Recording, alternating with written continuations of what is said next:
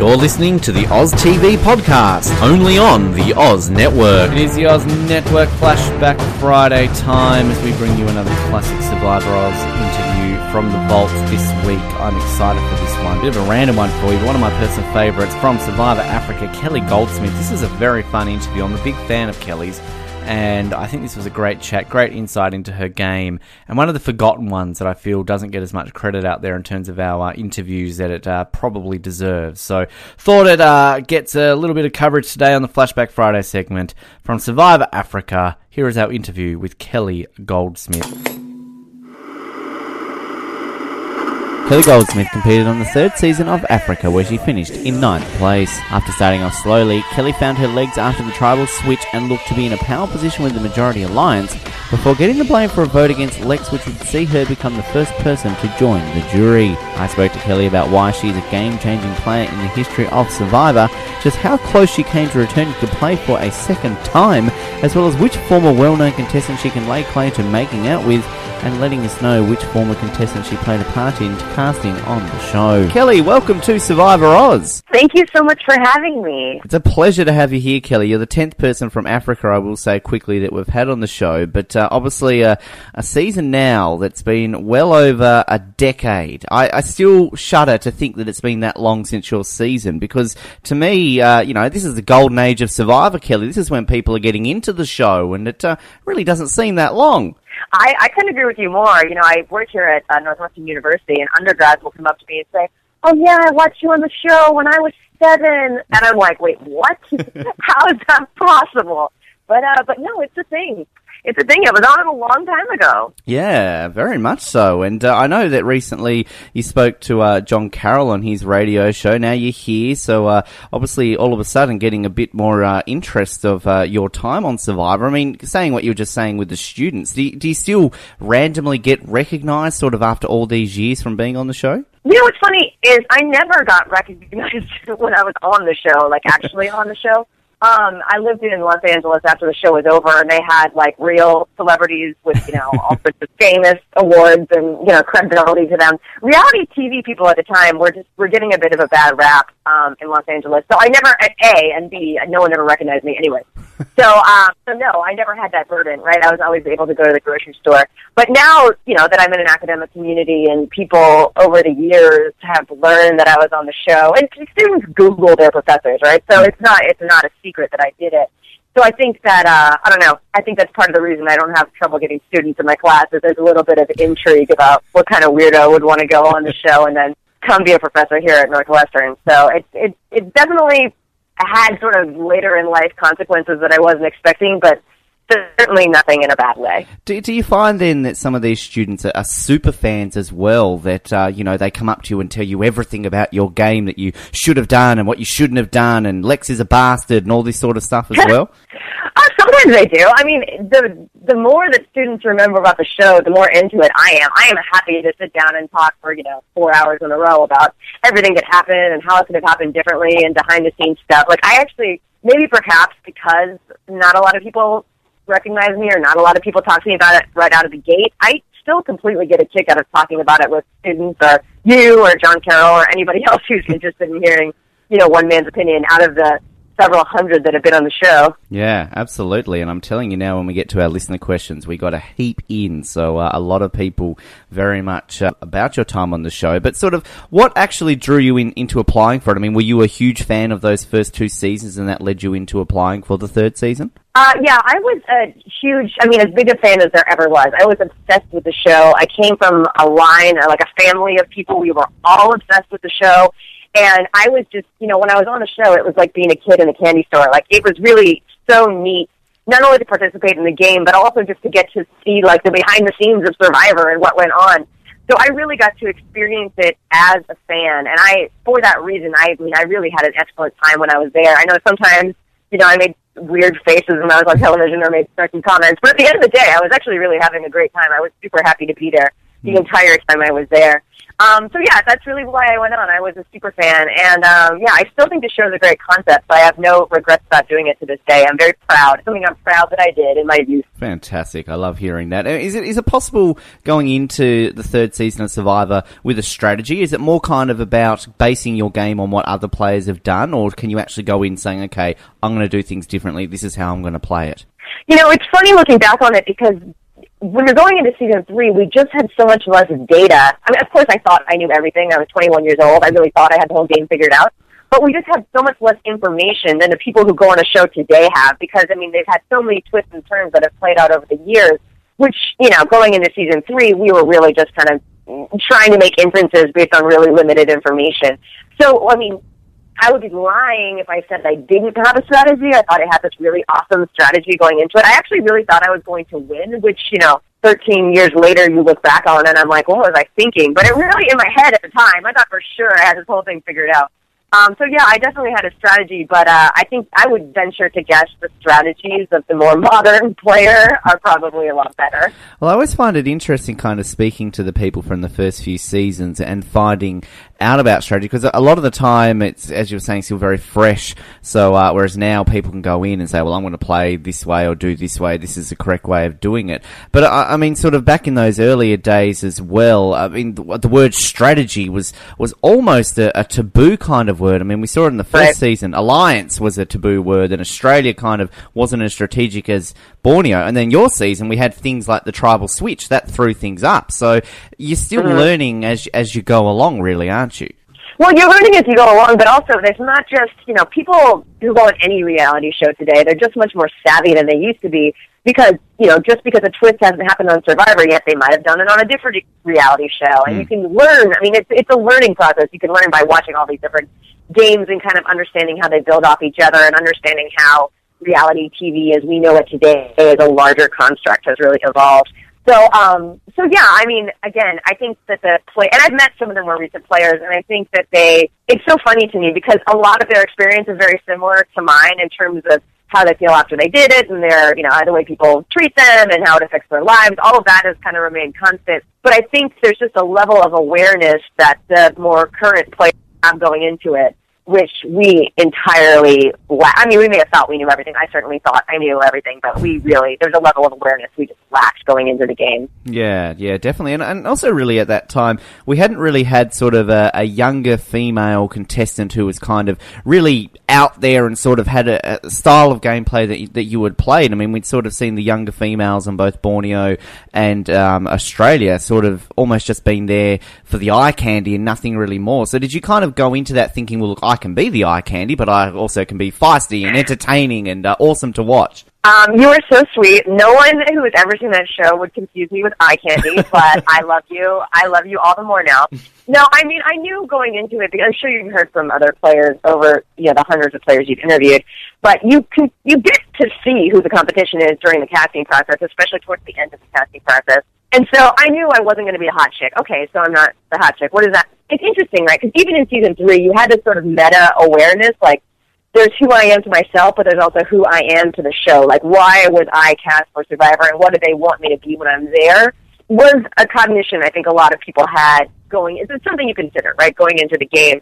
And I knew I wasn't a hot girl, so I kind of thought I was supposed to be this uh, witty. Witty. I think I'm witty. I don't think I came off as witty on the show, but uh, but maybe had my wits about me. I'll give myself credit that way, right? So kind of a little bit uh, more strategic younger lady. Um, I don't know. I really don't know. I don't. I still don't know to this day why they put me on that show. and uh, I don't. I don't know if I fulfilled any particular goals that they had in putting me there. But I mean, in, yeah, I mean, I definitely didn't go in there with any thoughts in my head about being anyone's eye candy. And I mean, I wanted to be strategic because I wanted to win, like independent of anything else. I really, really thought I was going to walk away with a million dollars. And so, you know, regardless of what the show I was looking for, that was my goal once I got that, that you know, and have a good time, but mainly make a million dollars, which, you know, didn't work out, but, but that's, well, I think it's it's sort of funny so early on in the game, and when we didn't see a whole uh, much a great deal of you, but then sort of later in the game, obviously we did, and and a lot of sort of the interviews that you did on the jury, and then post game, and sort of the whole back from Africa thing. I think a whole lot of things were shown of you that a lot of people sat back and thought, wow, you know, we really missed out on a a a big Kelly edit there. Did did you feel sort of early on when you weren't shown as much that there were perhaps some moments or things that happened that you were surprised they didn't actually show on TV? Well, I think the problem is when you get kicked off as early as, I mean, not that I was kicked off early, but when you get kicked off as early as I did, you know that your story arc is just never going to be that rich, right? Because they're going to say, there's only 44 minutes of television that they have in total when you take out the commercials. And then for a reality show like Survivor, when you take out the challenges and like the wraparounds and the intro and all that, the, the outro and all that stuff, there's so little airtime left for character development. And of course, they're going to stack the deck in favor of building up the people that are going to be the winners, right? Like, or the close to being the winners. So they're going to build a richer account for those people. Or the people that have really dramatic climaxes, which I, I like to think that my, my ending was a little bit dramatic, but I mean, at the end of the day, it wasn't, it was too early for it to amount to all that much. So I knew, I knew what, as soon as I knew when I got kicked off, I knew that my airtime was going to be limited just because there wasn't much of an arc you could build around me. Um, but you know, there's pluses and minuses to that in my in my older age, right? So was I disappointed then that you saw less of me? Yeah, of course. Like you don't go on a reality show not to be seen. But on the other hand, now that I'm a grown up and I have a job and I have students, I'm am I sort of glad that I didn't say more that made me sound like an idiot or you know said something I regret. Yeah, I'm, I'm glad. I'm sure there was infinite comments on the cutting room floor that if you piece them together, Kelly Goldsmith, you know, looks like a snarky, not so great, you know, it. I don't know. I have no idea. But I mean, you can edit it together however you want. And sometimes the absence of information is more makes a more positive reflection than the actual information that they could have used. So I, again, don't have any regrets about that. Well, uh, across all the interviews that were done on this show, some of the sort of pre-merge uh, people we've interviewed who didn't get a lot of airtime at all, um, we've found some of them are, you know, some of the best interviews because we don't get to see how sort of great their personalities are and everything due to them going home early. So, uh, you know, right. you, you can see sort of why these people are put on the show in the first place, despite the fact that they're obviously eliminated quite early. Right. I mean, I, I worked for Survivor in casting later in life. I worked for Survivor in um, what 2003, and you know, every single person that gets on that show is interesting. 100%, right? 100%. Every single person that's put on that show has a point of view, has something to say, has a unique background. There's nobody that's, I mean, whatever, I'm clearly blowing myself up by including myself in this category. but I, I like to think there's almost nobody on that show that if you were to sit down and have a beer with them, you wouldn't walk away being like, wow, that was like a really sort of interesting or fun or crazy or unique character I just got to spend some time with. And I hope I would, would aspire to count myself in that category. Yes. So, uh, but honestly, compared to some of the other people I've met from the show, I maybe I come in on the low end. I don't know. There's a lot of really cool characters.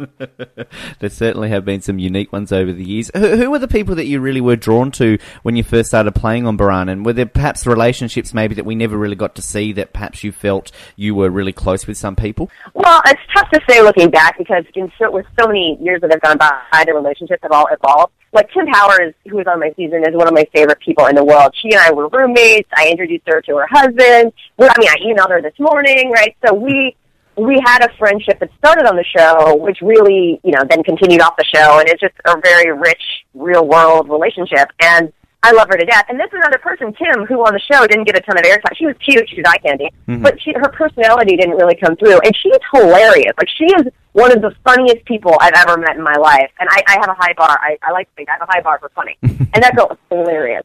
And so, you know, I mean, she, that's one thing I guess that didn't play out in the show. It's funny because when you talk to people at, like immediately after the game in my case, and then years later, I think people don't really care. But immediately after the game, everyone's like, "Oh, do you hate Lex?" and "Oh, do you hate Brandon?" and even immediately after the game, you kind of don't hate. At least for me, I kind of didn't hate anybody. I was just so grateful to have had the experience that even though it didn't break my way in terms of winning a million dollars, it would it was really it would be really hard for me to fabricate some sort of thing that I was bitter about, even right after the show was over. Um, I'm trying to think of more like rich relationships I have with people. I don't know. Lindsey Richter and Jesse were roommates and I, with my ex-boyfriend because they all needed a place. I don't know. There was all kinds of weird stuff that happened. With all kinds of weird reality TV connections. Yes. Christa Hastie and I went to the Playboy Mansion together. Right. I lost my keys. Oh my god, it was like one of the most bizarre nights of my life. Wow. Um, Johnny Fairplay was there. Like there's, there was a million and one. Real, there was like a reality show after the reality show. There were so many weird weird, weird things that happened. But uh, but fun, fun, rich life experiences. And if I hadn't, if it hadn't been for me going on a show, then I would never have had you know, three years in my early 20s that I look back on and really scratch my head sometimes. well, we've found that so many people sort of on the show have, have these relationships, not just with people uh, on their season, but also from other seasons. I mean, we recently interviewed mm-hmm. um, Rob DeCanio from Marquesas, and he hadn't sort of mm-hmm. been around for a while. And I had people, I had Tanya from Thailand emailing me saying, "Oh, say hi to the general form. We haven't spoken to him in ages," and sort of all these sort of weird connections. So uh, we love hearing this, Kelly, particularly sort of after all these years as well. Yeah, I think, I mean, again, as someone, you know, I've had two experiences of the show, right? I have my own experience as a fan. I mean, I've had three experiences. I had my experience as a fan, I had my experience as a contestant, and then I had my experience in working and casting. And I think two out of three of those experiences, both as a fan as a, and as someone who works for them in casting, like you want to know more about what happens to these people and like how their weird little universes overlap. And you know, it's it's I mean, I've got so many crazy nights with like Jenna from season one, and then Jenna and Ethan and me hung out for a long time, and Kim, and it was just such a crazy band of misfits. And this was before Rob with two B's was then on the show later, and oh my god, so many crazy things. Uh, really, if there was like diehard fans out there who are interested in, I'm sure there's there's so much dirt that could be dug up from Survivor, you know, over the past 500 contestants. It's, uh, it, it's fertile ground. We are we're going to do that. We're going to do that in another episode, I think. Um, we're just going to dig up the dirt. There's it's unlimited. There's unlimited dirt to dig. Let me tell you. Oh, you you're whetting our appetite a lot here. Uh, uh, sort of as I mentioned before in Africa, the first ever tribal switch happens. Uh, now, when that happens in that moment, we see what we see. But what else is being said there that we're not seeing it? And how are you thinking at that point? Like, shit, this is this has completely screwed me up, or are you thinking, well, hang on a minute, this could actually work in my favor?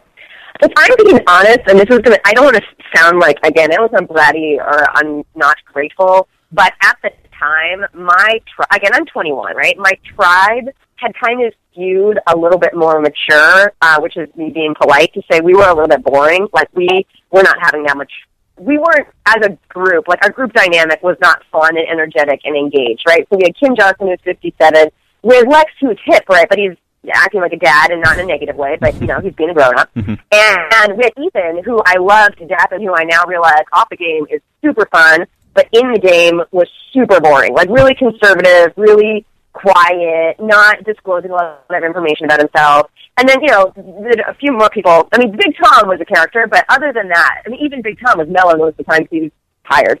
Um, so there wasn't a lot going on in my tribe. And so when they did the switch, as a participant in the show, I was not like, oh shit. I was like, oh cool. Like maybe we'll spice it up and I'll get to hang out with some fresh faces. Like I thought, I don't know, if I breathe a little life into my otherwise kind of we weren't like sad and mopey. Honestly, Africa was just really hot, and we didn't have a lot to do. We did it. Was, we were just six boring people sitting around most of the time when I was on the show. so when the tribal switch happened, and myself included, I wasn't like I was bringing a lot to the table. So then when the switch happened, I was like, as a participant in the show, I'm like, great, we're going to spice it up. There's going to be more young people. Maybe this will be fun for me. But also, you know, you have this sort of metacognition of how the viewer is going to perceive this. And as someone who had been such an avid fan, I'm thinking, God, the viewers are going to love this. This is crazy. They're giving us, you know, different buffs and we're switching tribes. And, you know, wow, can you imagine the job they're going to be dropping all over America when they see this one? so that was all. I, so I no way was I bummed out by the switch. I mean, in a weird, circuitous route, I guess it did sort of facilitate my expulsion in the long run. But something was going to facilitate my expulsion in the long run. Honestly, looking back on it, I'm just lucky I didn't make more of an ass of myself by like tripping on something or I don't know, becoming dehydrated uh, or dying. Like I have no physical abilities whatsoever, and my outdoor skills are severely limited it's amazing I made it as far as I did. Um, so I, I, I still declare victory that I was not expelled through some like massive embarrassment. Um, I don't know. Maybe some of the viewers thought the way I was kicked out was embarrassing, but relative to like getting kicked out because I tripped and broke a leg, I'm fine with it. You'll take fine it. You'll it. take it. That works. That works. It's it's yeah, it's, it's, it's interesting kind of saying about how the the fans reacted and that because I remember when they sort of advertised it how big of a deal they made about it because it was a huge thing at the time and yeah. th- and then, yeah. um, I mean, for yourself as a fan, you're part of this history making moment in Survivor, which now we take for right. granted. There's a switch basically every season. But at the time, first time it's ever happened, Kelly, you're part of Survivor history. Right. Yeah, I thought it was amazing. I mean, I think, and I think that it's not just me that recognized that. I think everyone in the game even you know if something terrible is happening to you, you're recognizing the fact that well, at least it's going to play well on television, which is a level of um, sort of thought that I don't think existed. You know, in season one of Survivor, it was so new, and even in season two, probably they really didn't know what they're getting into. So no one's thinking through, no one's taking the perspective of the audience, right? Mm. Whereas now reality TV is so commonplace. I think everyone on every show can't help but take that role of thinking like, what are people going to think when they watch me do this, or what are they, people going to think when they watch this happen to me? Which is a very different way of going through a game as compared to just like living in the moment and having your strategy and trying to make a million dollars. Hmm. Um, so I think really, I mean, one thing about I know Africa gets crapped on all the time, and you know, as compared to other seasons, I get why it wasn't as dynamic. But on the other hand, I think one thing that Africa represents in sort of more of the historical perspective on reality shows is it was really an example of a turning point in terms of the level of awareness, um, in terms of the participants' level of awareness of having an audience, right? Of knowing we're going to be the number one show in America, of knowing 500 million or however many people are going to be tuning in and seeing me do this thing. Like fundamentally, that affects players' behavior, and that affects the way people experience the game. Just knowing they're being watched on such a massive level, Yeah. knowing you're going to come off on of it and have your face on the cover of TV Guide, right? Yeah. Which season one, they had no idea. So, Yeah, that's a, that's a so good go point. Africa. We have that. Yeah, If nothing else.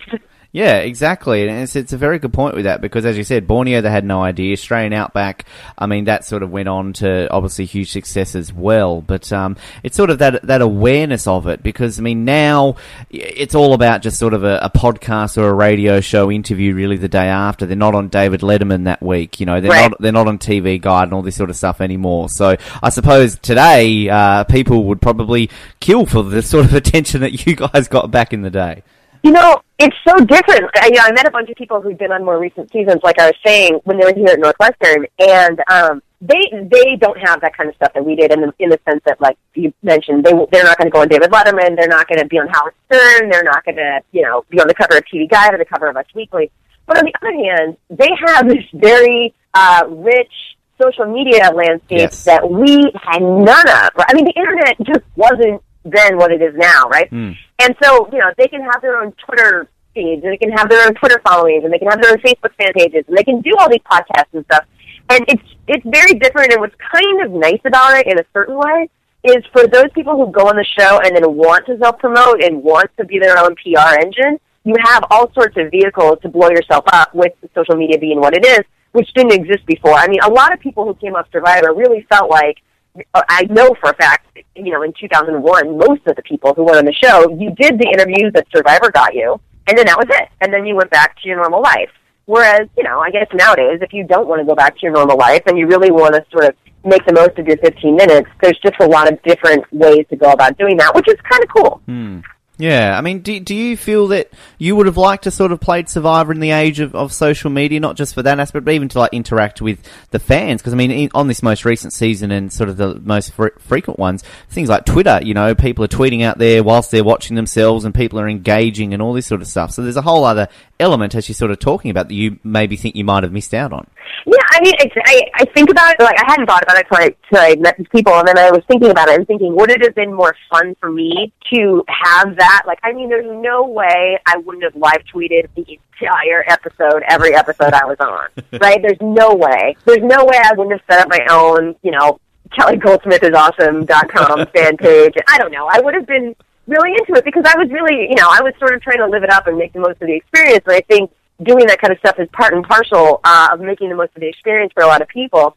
That said, I don't know. I mean, I just feel like I had such like I had it so good coming off that show, and not having to set up your own interviews and not having to hustle to try to milk your 15 minutes also has its benefits. Like it really, we got a lot of love and attention from CBS, which made me feel good. Yeah. You know, it was neat to be going. I would never be able to get myself on Hollywood Stars or you know any of it. I got to do a bunch of red carpets and stuff, which at the time when you're a 21 year old girl, like how cool is that, Yeah, right? yeah. Um, so I don't know. I don't know. I, I all I can say is I'm happy with with what I did, and I wouldn't I wouldn't trade it for probably anything else. But I'm also happy that uh, even though people today are having a different experience, it also seems like a pretty cool experience. Well, you, you're still you're on Twitter now. You're active on this show, on John's show. So a few people are sort of uh, hearing you now. As I said, when they get to the listener questions, a lot of people have a lot to say uh, about everything with that. But uh, just sort of on, on the game after the switch, you were very uh, you know key in there trying to find out getting the who had passed votes uh, from previous tribal councils. Now I'm guessing this based off watching Australian Outback, sort of coming in with that, thinking, well, this is the way to to break a tie. Were you the only one thinking that? Were there other people saying, hey, we need to find out who gets the uh, who has the past votes at all? I was definitely super aware of this past votes thing because it had come up in prior seasons. And I think as a big fan, I was trying to, I really wanted to use my knowledge as a fan to improve my status in the game because honestly, I can't, I have no athletic ability. I have no outdoor skills. I've got nothing. There's no reason to keep me on the tribe besides I knew a thing or two about a thing or two about Survivor, right? so I definitely was trying to like build some social capital off of that. Probably to my own detriment, though. Like I think my efforts to be like strategic. Um, I, I mean, I, I I don't know. You've interviewed more people from the show than I have. If you were to ask them, I don't think anybody would have thought like, oh, that Kelly was just like a smarmy little strategic, manipulative person. Um, that said, I mean, I think the fact that I was so aware about things like that, and I would voice how aware I was about things like that, did lead to a level of apprehension among some of my tribe mates. Because, like you said, back in the day, alliance was a dirty word, and strategy was a dirty word. And I don't know, I was someone who was never against alliances or strategies. I really wanted to win. And I was never going to be Colby Donaldson or, you know, somebody who won based on winning the challenges, right? I never was in the cards for me. Hmm. So, you know, you have to, uh, you have to work with what you got. And that was all I had was really a, a deep knowledge of what had been on the show so far. Yeah. Which is so funny. You look back on it and it's like, I had seen 26 episodes of Survivor. uh, therefore I deserve to win, right? It's so ludicrous. Well, it's, it's it's interesting because I think when people sort of talk about players who have really kind of used what's happened on other seasons to their advantage and sort of thought about things that had happened along the way. A lot of people talk about Rob Cesternino because they say he was kind of one of the first real players to kind of Yeah. play a variety of things that people have done and start new things. I think if you look at your season though, I mean, you, you're probably one of, if not the first player to kind of use something from a previous season to your advantage. So you knew that if there is a tie, past votes would come into play. And I mean, that Right. again had never been done before. So again, Kelly, I'm trying to find here the history making moments that you've been part of in Survivor. Oh, so you are so sweet. Oh my god. I'm a suck up. I'm a you suck up on this show, Kelly. Come Oh on. Oh my gosh! Wait, no. How how have we waited so many years to talk? I should have had this conversation do much earlier. Yes, I was a game changer. Kelly Goldsmith, season three. Um, I, I think we're giving me as much as I love this line of discourse. I think we're giving you a little bit too much credit um, because I think I mean Lex also was very aware of what had happened on Price. We'd all seen every episode. We're only talking about 26 episodes, right? So it wasn't like any except for Clarence on my show, who uh, my tribe who had seen nothing. um, he literally like didn't want to go on Survivor, was trying to get on Big Brother, ended up on Survivor through some weird freak coincidence, and I don't think he had ever seen an episode. So he's an exception. But the rest of us, we all knew what time it was. So, um, so yeah, as much as I want to take credit for being a huge game changer, and I do, believe me, um, I, don't, I don't know if that's true. I don't know if that's fair. Well, again, people know that I'm a suck up on this show, Kelly. And uh, look, in all, in all seriousness, um, I've and I've spoken a lot about it on this show. Actually, um, we we did um, some we do commentaries basically where a bunch of the people who work on the show we sit through each of the episodes and give our take on how things are playing out. And we recently did Africa, and I think the whole time I spent talking about how much of a fan. Like I, they were asking me who was your favorite in the season, and I was saying, well, Kelly was easily one of my favorites. and um, I kept saying how much I wanted to see you play, like you and Lindsey. Like I absolutely love you guys in that season. So, um, Um, oh my gosh, Lindsey is a hoot and a half. She is good television, let me tell you. The fact that she wasn't on it longer, like again, she was not boring, right? Like whereas my tribe, for whatever reason, and this is not a slam against any of those individuals, just the way we came together, we were not a bunch of firecrackers as a group. We did a lot of sitting around, a lot of sleeping, a lot of talking about nothing. Um, whereas Lindsey, I feel like all the good crazy got stacked on the other tribe. Like you had Frank, who was, you know, really like a character with his NRA and his guns, and then you had Brandon, who was so flamboyant, and then you had Lindsey, who was, you know, very, uh, what's the right word? Like simultaneously screaming she was a strong girl, yet breaking into tears at the same time, right? so like really amazing. Um, and then you had Kim, who's hilarious, right? So then you had Silas too. It's just a beefcake, right? I do feel like all a lot of for whatever reason, I have no idea how they divide up these tribes, but a lot of the good action was thrown on uh, on Samburu, whereas poor Boran, we just were boring. Like we really did not bring it. Um, but I promise, let me on behalf of my of my tribe as an alumnus, um, all those people are interesting. Most of those people are very interesting in real life. well, that's what we like to hear. And in the end, of course, uh, four original Boran members make up the final four, and the only three people who ever return from your season all originally came from Boran. So this, they've done something that's right. True. I mean, that's really that's interesting, right? Like it's interesting to think about it because, like, recounting my actual experience, it wasn't like we were the fun ones, but you did just fundamentally. I again, I work in casting, but I'm not like some casting genie. I don't know how they make all the decisions. Like if you look at Lex, like he tells a story before he opens his mouth. Like right, he's a very specific type of person, and you get it the second you see it. And the same is true with Tom. And um, who else? Oh, and then Ethan. It, that's not true of Ethan, but Ethan has just been such an excellent winner. Like he really came into his own, in my opinion, post show. Even though he won the show, trust me when I say, believe me, I was there. This dude was not bringing his personality when he was in the game. And I think that's part of the reason that he won was because everybody kind of liked him. Like no one had anything bad to say about him because he played it really close to the vest, which may get you a million dollars, but also makes you a little bit boring to hang out with.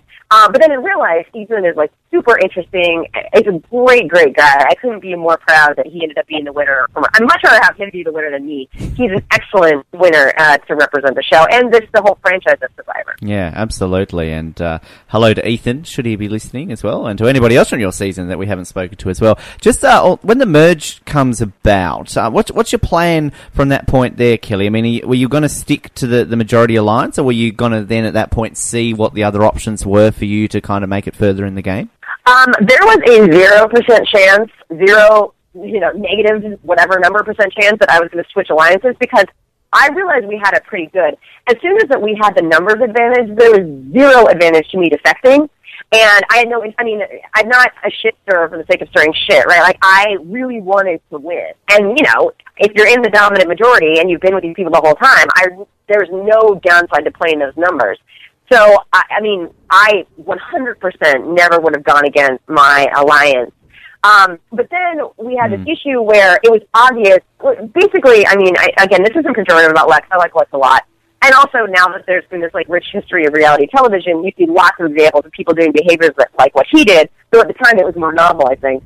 Whereas because we had this like six four majority, Lex felt like I mean he got cocky, right? So he felt like we could kick off Clarence because we had this majority. We didn't need to keep him anymore, and so we could just. It, it, there was really number one. I liked Clarence. I thought Clarence was fun. He was the only other like young, fun, sort of willing to have a normal conversation with you person on my tribe. I had nothing against him whatsoever. So I he was kicking off my friend for no good reason other than the fact that he could, right? And that did rub me the wrong way because again, it was just hubris. Like there was no reason to do it. We had the numbers advantage. There's no reason to to do it besides, you know, like I said, because you could. And also, like, and some of this made to air, some of it didn't. But Lex told Clarence we were all going to kick him off, and Lex told Clarence that we decided to get rid of him. And the whole thing, like, this was not the spirit of the reality show that I wanted to go on, right? Like, it, Clarence felt like shit, and like it mm. just was interpersonally awkward to have him all sitting around a fire, and Lex was like, "All right, son, it's your time to go, and don't take it personal, but we got to get rid of you." And it didn't even make any sense. Like there was no good reason to do it, but besides kind of like a again because he could, and it was really demonstrating mm. his power um, as the head of our alliance, which again, in the grand scheme of reality TV history, is no big deal. But at the time, I was like, what the hell, right? Like, this is not that cool. You could have kept Clarence and we could have picked off these other guys one by one, which was our plan. Um, so when Clarence got, I mean, this isn't like a secret. I mean, I think most of this made it to air. When Clarence got voted off, he asked me who, he knew I was going to vote against him because I wasn't going to violate our pact or whatever, our alliance. Um, I was going to do what Lex said, but he said, well, you know, you said there's this thing where people's prior votes can come back to haunt them. Whoever you want me to vote for, I'll vote for them because you were the only person that was nice to me. Meaning me, Kelly Goldsmith, nice person. Listen bites me the ass. So I'm like, yeah, you should vote for Lex. I think what he did to you was fucked up, right? So he uh, votes for Lex. Lex. Then someone else votes for Lex too, and then Lex blames me, but it wasn't really me. It was Teresa, but she's lying about it, and then Kelly Goldsmith is kicked off. So I mean, that that is the way the cookie crumbled. I don't even know what question led to that biblical It, it happens on the show all the time. It happens. I'll ask a question. We'll talk about something, and before you know it, we're talking about the political situation in the Ukraine or something like that. So, Oh, excellent! I'm glad we didn't get that far off field. I'm glad I stayed silent. not um, yet. Not yet. Oh yeah, but would I switch tribes? The, the punchline is no. I absolutely would not switch alliances until Lex was trying to get everybody to vote me off, and then again he's doing this sort of bravado thing he had done with Clarence, where he's telling me and everyone else that it's my turn to go, and I'm like, okay, well screw this. I'm not just going to sit here idly by like Clarence did and let you vote me off. Like I'm going to go with this maligned minority of people from the other tribe and try to see if we can vote you off because this is silly. So I did try to like stage a coup, uh, but it was a retroactive coup. It was in response to him telling me that I was the next to go. It was not a proactive coup. well, it would have worked Um, had yeah. Brandon then not flipped. I mean, think about how close that could have been had Brandon decided not to side with uh, the Dude. Lex and the crew. I mean, I'm happy Ethan's the winner because Ethan is an excellent representative not only of Africa but of the Survivor franchise. And that said, if Brandon hadn't flipped, the final five would have been the four Samburu people and myself.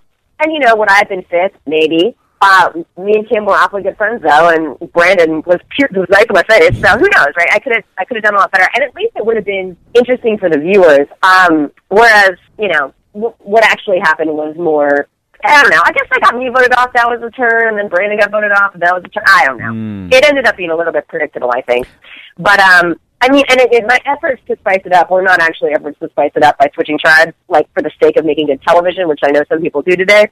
My, I was really just trying to preserve my status in the game and win a million dollars. And obviously, it didn't work out. But um, I don't know. Could I'm glad. I'm super glad for the winner that we do have. He does a better job of being a survivor winner than uh, I could have ever aspired to. So we got everything worked out how it was supposed to in the well, end. who knows if Brandon hadn't have flipped, Frank could have won. And imagine how Survivor would have been had Frank Ugh, Garrison would have won. won. Though secretly, at least Frank Garrison is interesting, right? Like Frank Garrison, as someone who's in the marketing department, but Frank Garrison lives the brand, right? He's wearing camo, he's toting a gun, he's got four daughters, and they all kill their own turkeys. You know, his job, he humps flags. He doesn't hump flagpoles. What does he call it? Phone poles.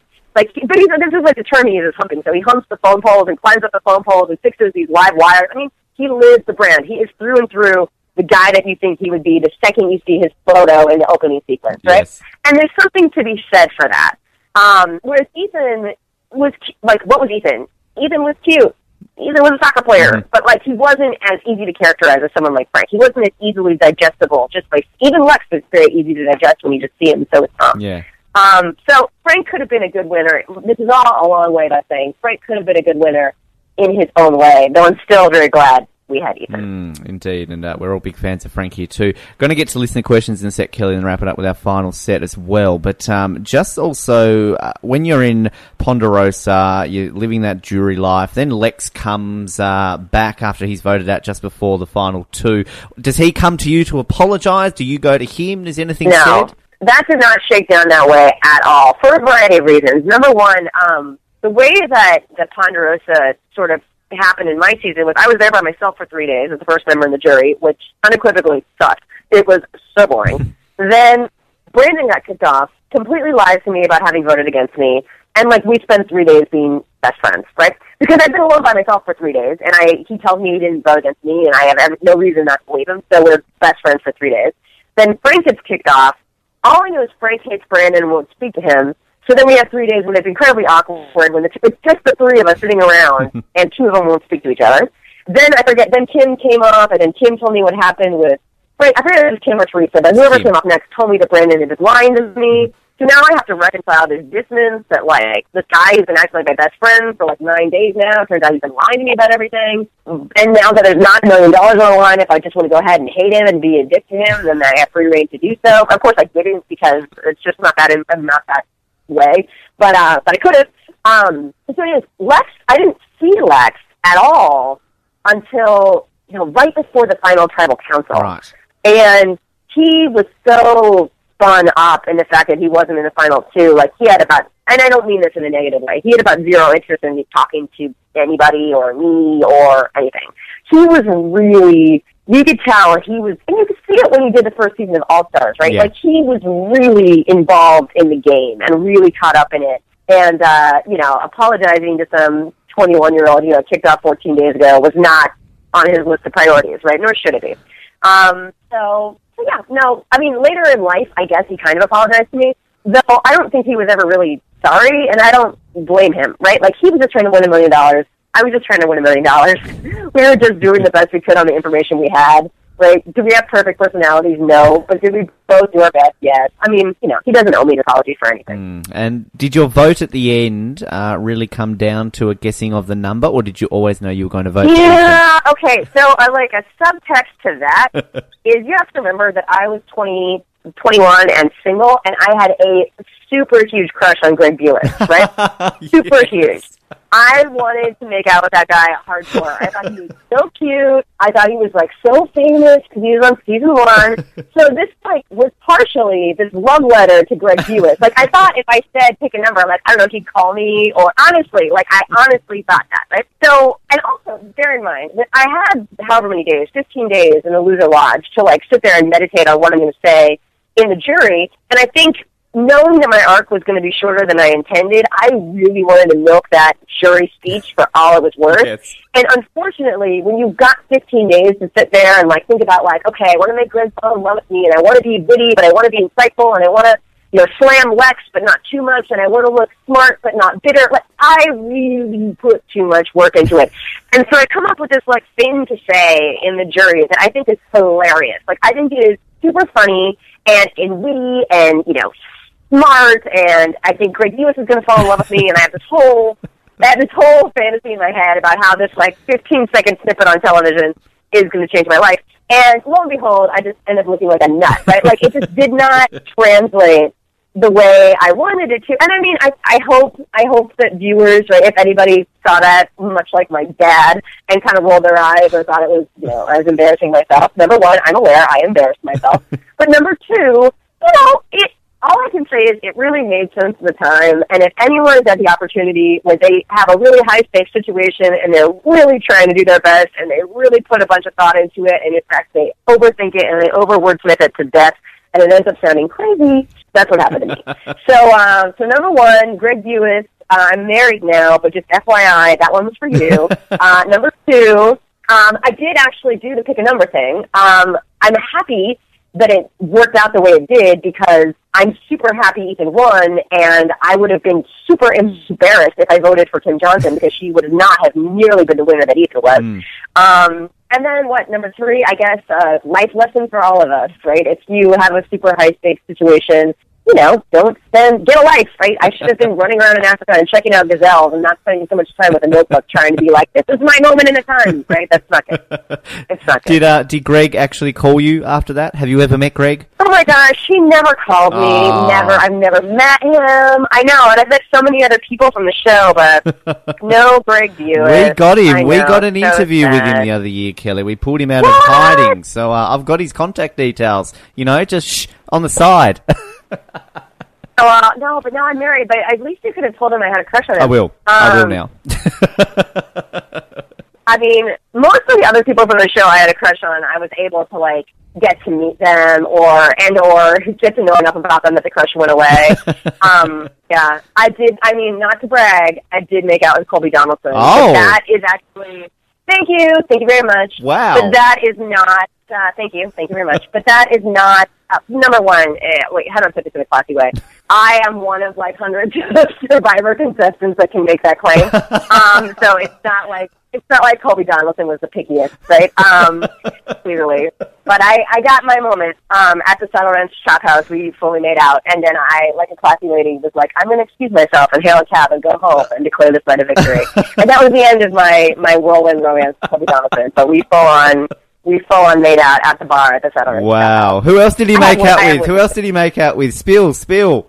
Oh my god, so many people. Um, I'm just shocked he didn't make out with Tina Wesson, to be honest, having watched season two.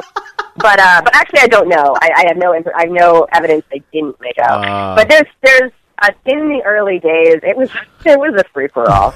Um, it's it's amazing if you try to do some sort of family tree of all the relationships that ha- I mean, just even relationships, not just makeout sessions that happen between people that have been on the show. It would be a very, very complicated and confusing tree. Mm, one, one which I think Ethan could be the root. I swear Ethan's been in a relationship with every single Survivor contestant. Can I just say that?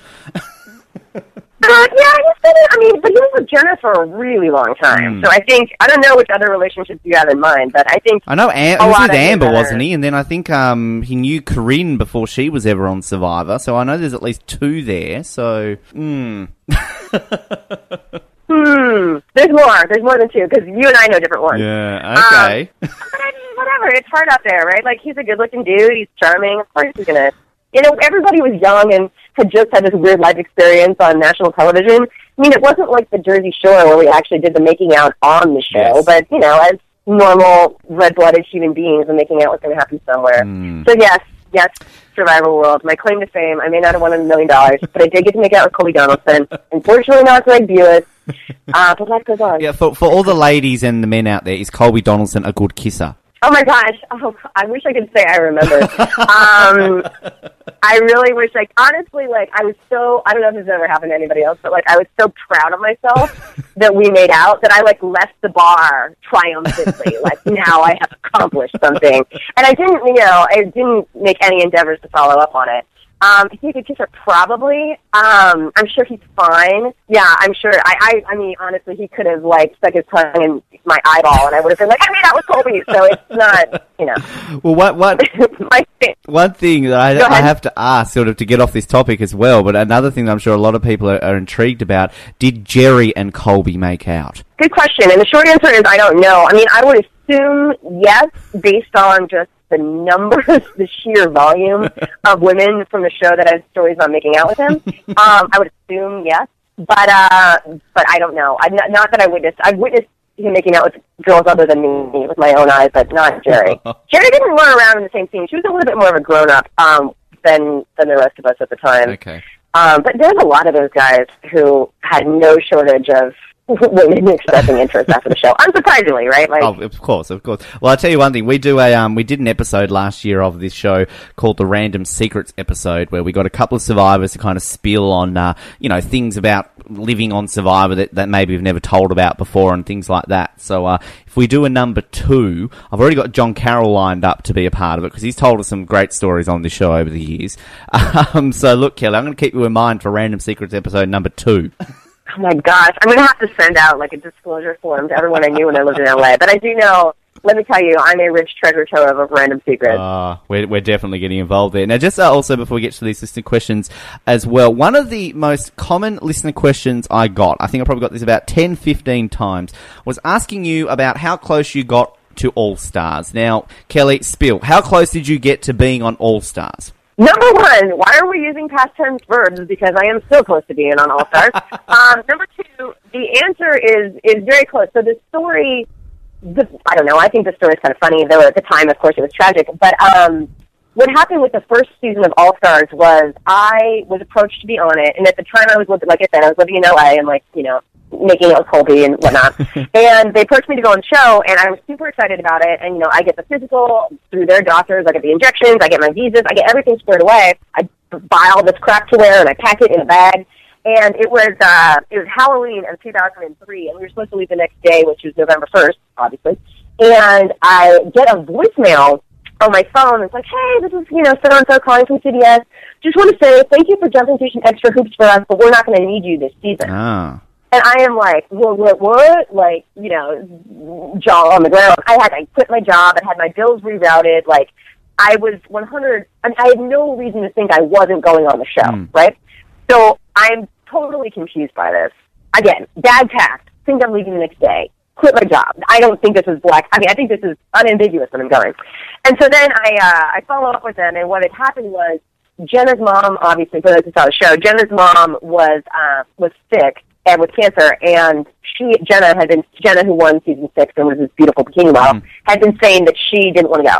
And then Shii Ann, Xian Huang from season five, who was a lawyer, was giving them all this contract drama. Like she was wanting to renegotiate her contract and acting like she was unhappy with the contract. But she was from season five, and you know she was an Asian woman, and she had a lot of stuff going for her. So the show CBS was more interested in Jenna from season six, who was a winner and a bikini model, or Shii Ann from season five, who's the only person from season five that would have been on All Stars. Yeah. They were more interested in the two of them than they were in me, but nobody ever told me this. And because uh, Jenna and Shii Ann had been giving them all these, uh, pro- I won't say problems, but had been indicating that they might not go, I was the first alternate, Ah. and they just assumed one of the two of them would back out. So they assumed I would be going one way or the other, and then of course, at the end of the day, both of them go. I get, I was the first person kicked off Survivor also, uh, is what I like to say. So I get, I get the boot, and uh, and the rest is history. So actually, that's how I ended up getting the job for CBS. Though was, so I called them, and I'm trying to be nice, but at the same time, they could have told me I was an alternate, right? Yeah. So I uh, I called them up and I'm like, look, I quit my job. I'm in this really bad position. Um, I just want to, if you could tell me any more about what happened. So they tell me the whole details, and then they say, listen, you know, we feel really crappy um, to the extent that people who work in reality TV feel crappy about things. and uh, they say, if you want to come work for us in casting, we'd love to have you. You can work for us for as long as you want. And I was applying to grad school at the time, so I knew I was going to go to grad school in about you know six to eight months. So it was, you know, it seemed like an awesome opportunity. So I immediately jumped at it, and you know, it's the flight I didn't get on to All Stars was on Saturday, and instead of going on that Monday, I showed up at uh, what used to be called Survivor Entertainment Group, but I think it's now called Mark Burnett Productions, and I started working for them in casting right away. Wow. And it was, yeah, it was an awesome job. It was so much fun. I loved working in the production company. I loved getting to know like the people I've been seeing behind the camera for you know six and a half weeks when I was on the show now you get to see them actually editing the footage and like you think they're cool and they kind of think you're cool because what a freak show that one of these former contestants is actually like walking amongst us.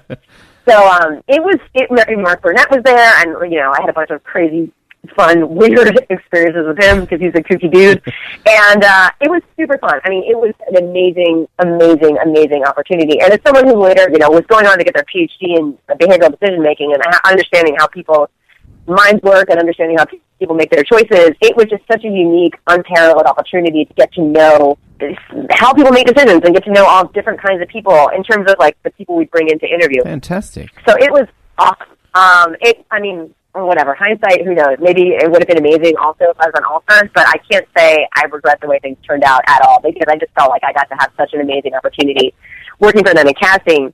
Um, so that was the first time I didn't go on All Stars. And then later in life, they approached me to do it. Um, in 2009, they approached me to do it, and I, you know, when they approach you to do it, they never tell you what the theme of the show is, right? So they say, "Oh, we want to have you. Really, really want you. We really, really want you to come to the show." And I, I just graduated with my PhD from Yale, and of course, my I'm thinking, okay, you guys know I can't like run around the block. You know, I would drown if you put me in the ocean. so I'm just assuming the only reason they want me to go on the show is because I just got my PhD from Yale, and like it looks kind of fancy. Mm. So I thought about it, but I also had this job at Kellogg that I just at Northwestern that I just gotten, and I was nervous that if I went away for six weeks, like right before starting my new job, especially go on a reality show when I'm trying to establish myself as a like serious academic, I was worried that my my job would not take too kindly to it. So I politely uh, declined the opportunity to go on the show, which is funny because then the show ends up being heroes versus villains, and there's no way I wouldn't have been on the villains team, and that would have completely undermined my credibility in the classroom. If like while I'm teaching, I'm on a show and people are calling me a villain.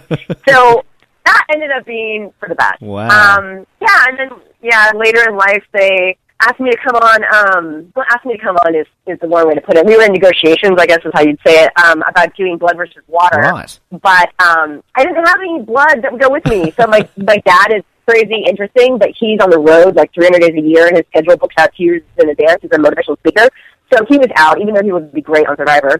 And my husband at the time had suffered this major spinal injury, so he was on disability, so he was out.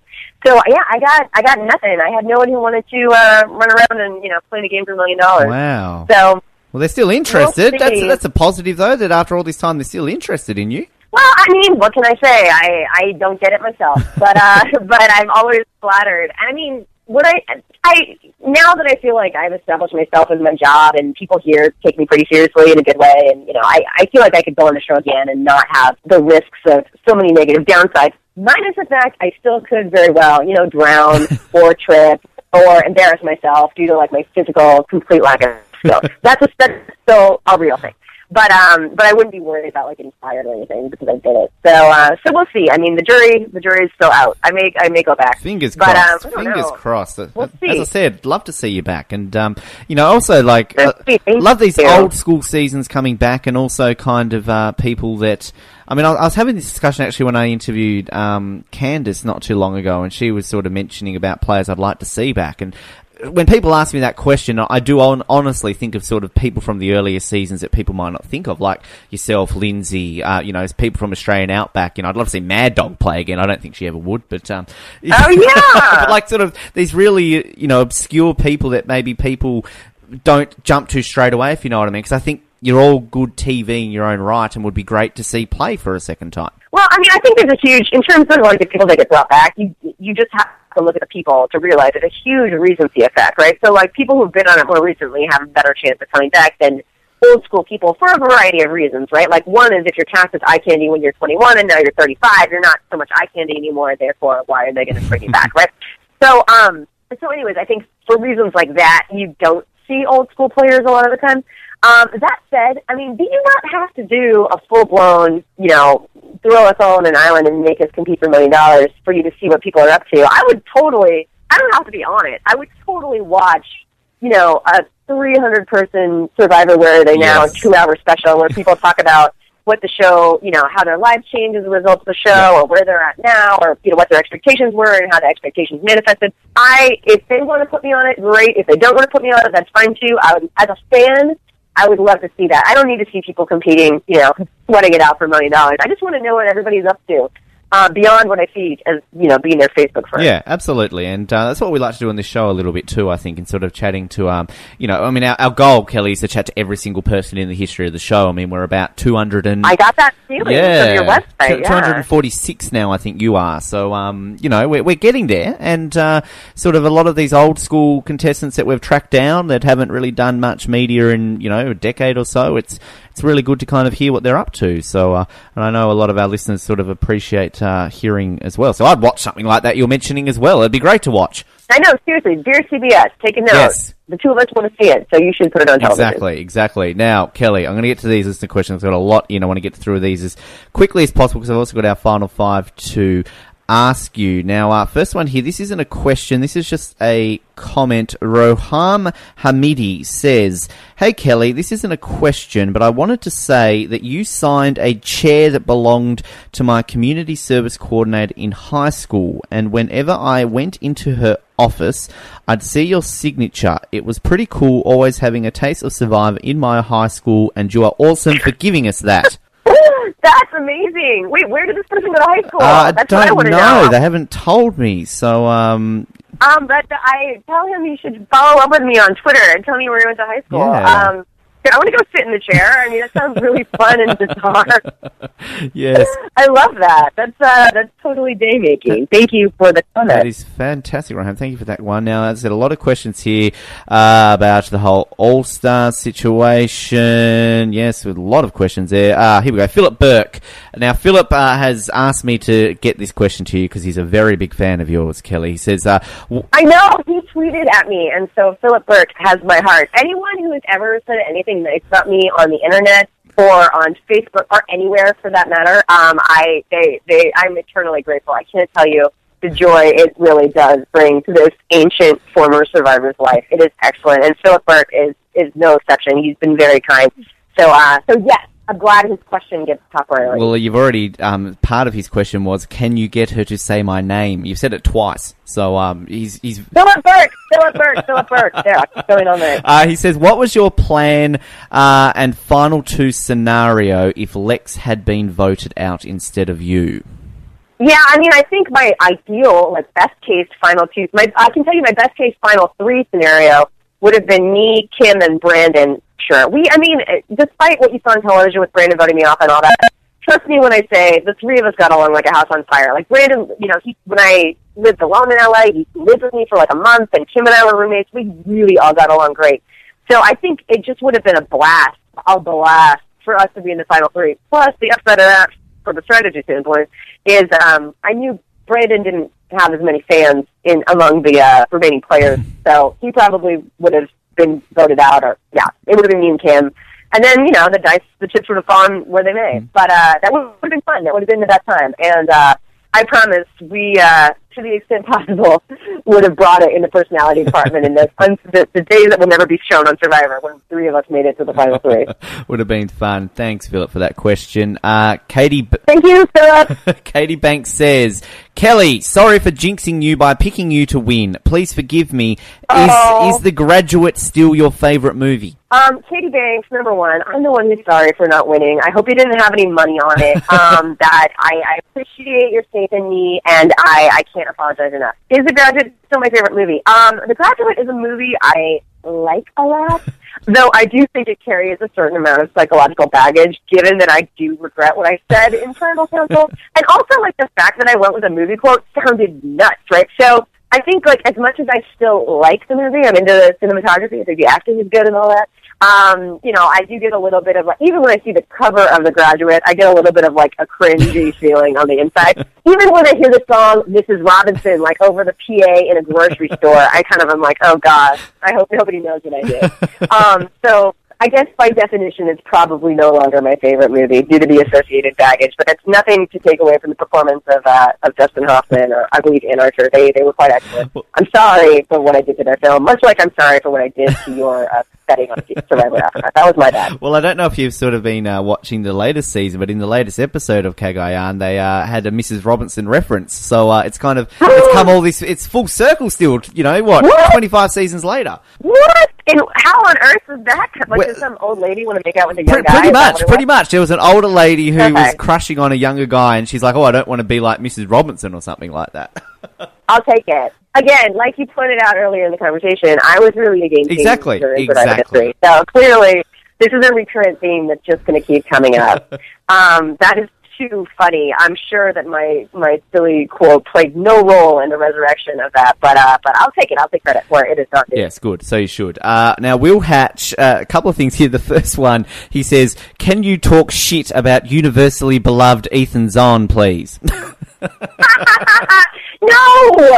come on. The dude has battled cancer like twice. I would go straight to hell if I said anything negative about him. Good point. Also, he's just an all-around nice guy. So no is the short answer. Um, you know, I mean, but I mean, if it gives you some, I do like to like serve the audience, right? So if it gives you some measure of satisfaction, I did say like seven times during this podcast that he was really boring during the game. yes. And um, that's you know, but I mean, in retrospect, and, he, and he's acknowledged it. It was part of a broader strategy, and it was a strategy that got him to win. So I mean, I guess bully for him that he had a strategy that paid off, whereas I didn't.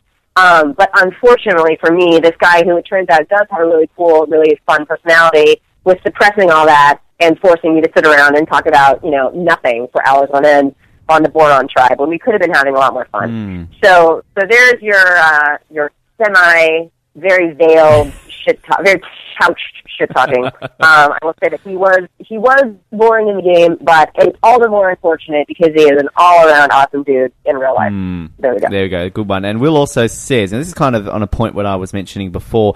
Do you feel you started the snarky young girl archetype on Survivor, Oh. popularized later by Courtney Yates? First of all, I don't know who Courtney Yates is, so I'd like to say I popularized it. Second of all, um, what what season was Courtney Yates? Uh? China, Is that what? 15, and also Heroes vs. Villains. Oh gosh, that's no, I can't be bothered to go so far to China. um, so, do I think I started this archetype of a snarky young girl? The short answer is no. I mean, I I wouldn't be ashamed if if people thought I did. I'd be fine with it. Um, that said, I uh, I don't. I think that would be giving me a little bit, you know, much like you've been so good about the show. I think that'd be giving me a little bit of credit where credit is not due. You know, I wasn't in fact actually that snarky. I hope this doesn't disappoint anyone, but I'm not. I'm not. I, I don't think I'm actually that snarky in real life, and I I don't think I was actually that snarky on the show. I will, and this is something I said to John Carroll on his show too. But I think just I was so. This is going to sound cheesy, but it's just true. I was so conscious of making my parents proud when I was on the show, and I was so nervous about saying things that will like embarrass them or embarrass myself later in life when I wanted to get a job. Like I was very aware millions of people were watching. And so I really the entire time was trying not to say anything nasty. Like if again, anything I said that was nasty, I thought I was saying it in kind of a funny way, um, to try to tone it down. Um and then of course So then here I am the entire time, repressed, repressed. Like if you think a nasty thought, don't say it. Repressed, repressed, repressed. And then, so the only time my snarkiness or nastiness would come out was when there were situational factors that really depleted me of my self-control resources, right? So when I'm exhausted or I'm particularly cranky or like I'm so frustrated by the situation, I just can't take it anymore. And of those instances were times like much closer to when I was about to get voted out. Because when I was about to get voted out and I knew Lex had turned on me and I knew that there was no, you know, unringing that bell, I was, I did really back into a corner and there was just nothing other than trying to flip flop tribes, but that wasn't particularly satisfying either because it wasn't what I had initially wanted to do. You know, I really did feel kind of stuck and depleted, and for that reason, I just wasn't able to hold back that much anymore, and I would let loose comments that previously had been trying to suppress. So, um, so anyways, I just think it's unfortunate that like the only time the viewers really got to see me have any sort of personality was when I was like pissed off or bitter or you know stressed out. Um, and for that reason, I guess it paints a kind of snarky picture. Mm-hmm. Um, but I mean, I don't know. Any you want to think if if you, if you feel good thinking I'm snarky, feel free. Um, I don't have a problem with that. Like I said, though, I think uh, if you were to show up in my class expecting to see some, you know, snarky shenanigans, you would be sorely disappointed. Like I actually think I, I mean, whether or not you guys think I'm funny at all, it's, it's all in the eye of the beholder. I think I'm kind of funny. Um, I'm like a loudmouth. I try to entertain people. I don't know. I, I I'm much more on the positive side than on the negative side of things. um, I appreciate Snark and other people. I'm a huge fan of the show RuPaul's Drag Race. Obsessed with that show. yes. I love when they read each other for film. I love it. But I just I can't. I appreciate it in others, but I'm not so good at it. So long story short, we can give the title of the original Snarky Young Girl to this mysterious Courtney Wade. um, it probably does not even come close to belonging to Kelly Goldsmith. Um, though if it makes you happy to think I'm snarky, I, that's fine. But I, I don't think that's I don't think I earned it. Is what I'm saying. I, I think on camera, Courtney was a lot more snarkier. Um, and who knows? She could have been the one then that uh, took your spot in Heroes vs Villains because you turned it down. So who knows? So oh, you're welcome, Miss Yates. is all I'm saying. Does she have a good bikini body? I hope. So. Um, let's just say she was quite thin. Um, oh yeah, that's putting it nice. Like Courtney's lovely, but um, oh my god, no and she's adorable. This girl was uh, Stephen Fishbach's girlfriend, yes, right? No, yes. They, yeah. So Stephen Fishbach was one of the ones I met here at Northwestern, and they were I don't know if they're still together or married or hate each other, but um, they were together at the time and he showed me her picture. Yeah, no, she's super skinny. I would love to be compete for Courtney Yates. Absolutely. um, yeah, that, so basically, she. I just changed my name to Courtney Yates, and uh, she was my double on that show. Okay, there you go. Wow, this girl is skinny, man. She. This is impressive stuff. Yes, very much so. Uh, now let's see here. Jason Rothel, has Brandon given you that million dollars he owes you yet? Oh, love you, Jason.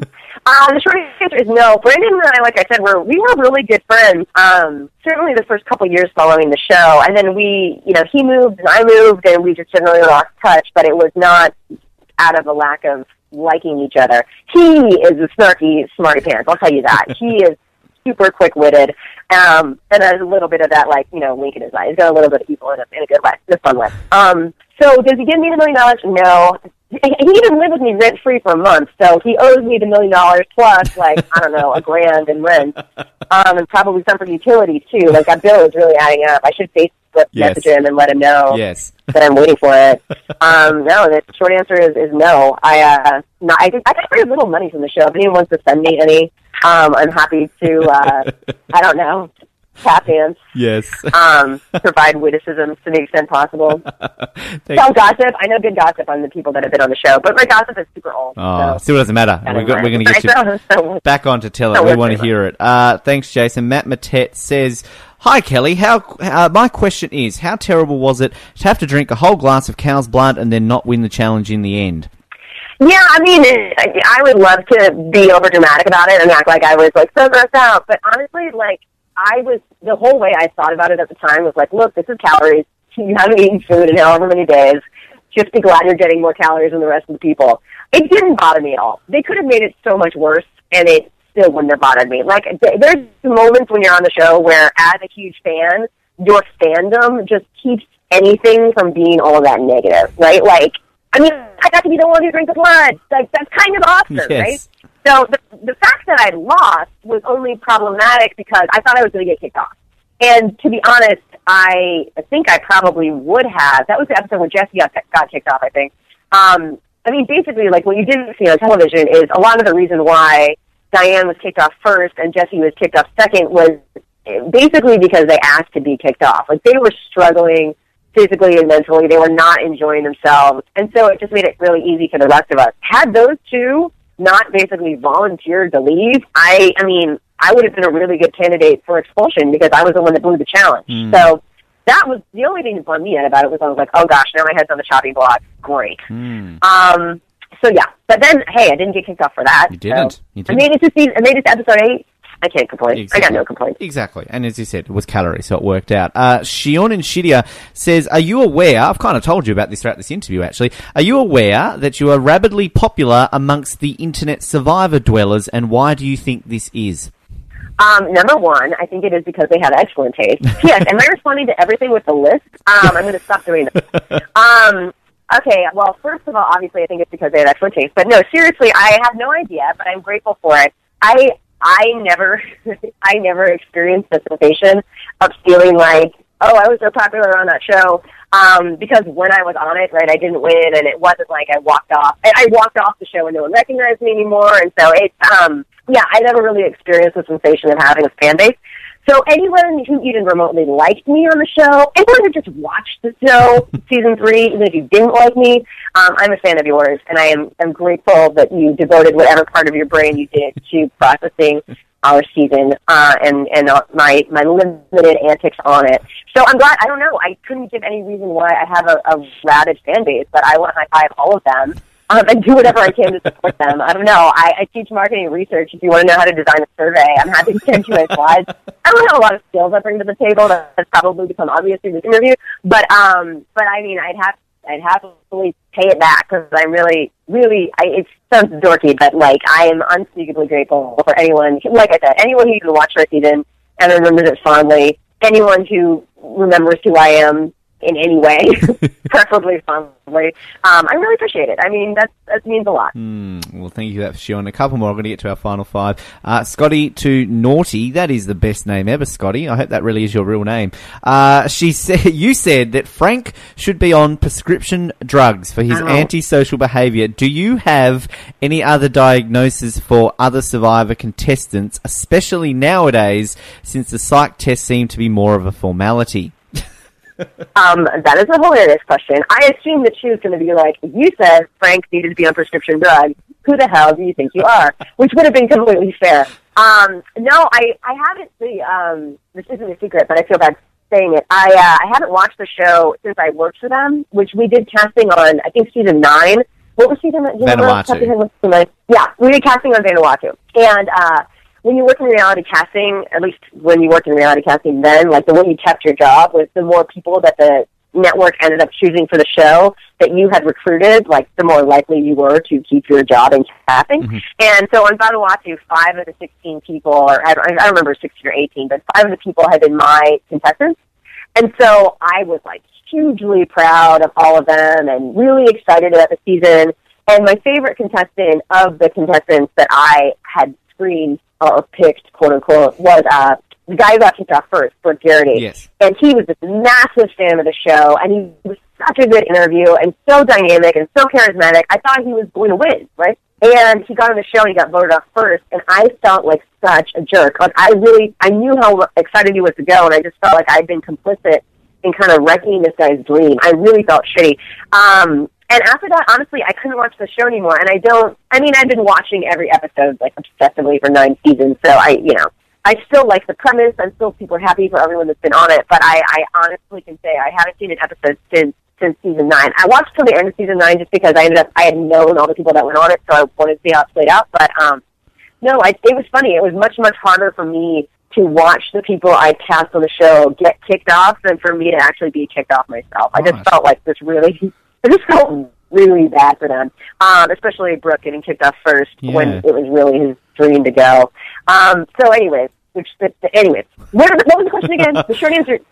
I can't tell you about recent seasons. Uh, it, was, it was about basically giving um, diagnoses of, uh, you know, other Oh, contestants. right. Yeah. I I mean, okay, but so having worked in casting, I mean, I guess you do see a lot of the same type of person coming through. Like, it's tough. It's a tough game because a lot of people who get. Uh, I don't want to name names on this one, so I don't want to be impolite about people that I actually like. But um, you know, I think maybe especially among the women, but definitely among the guys too. You get cast because you're outgoing and you're loud, especially the younger people.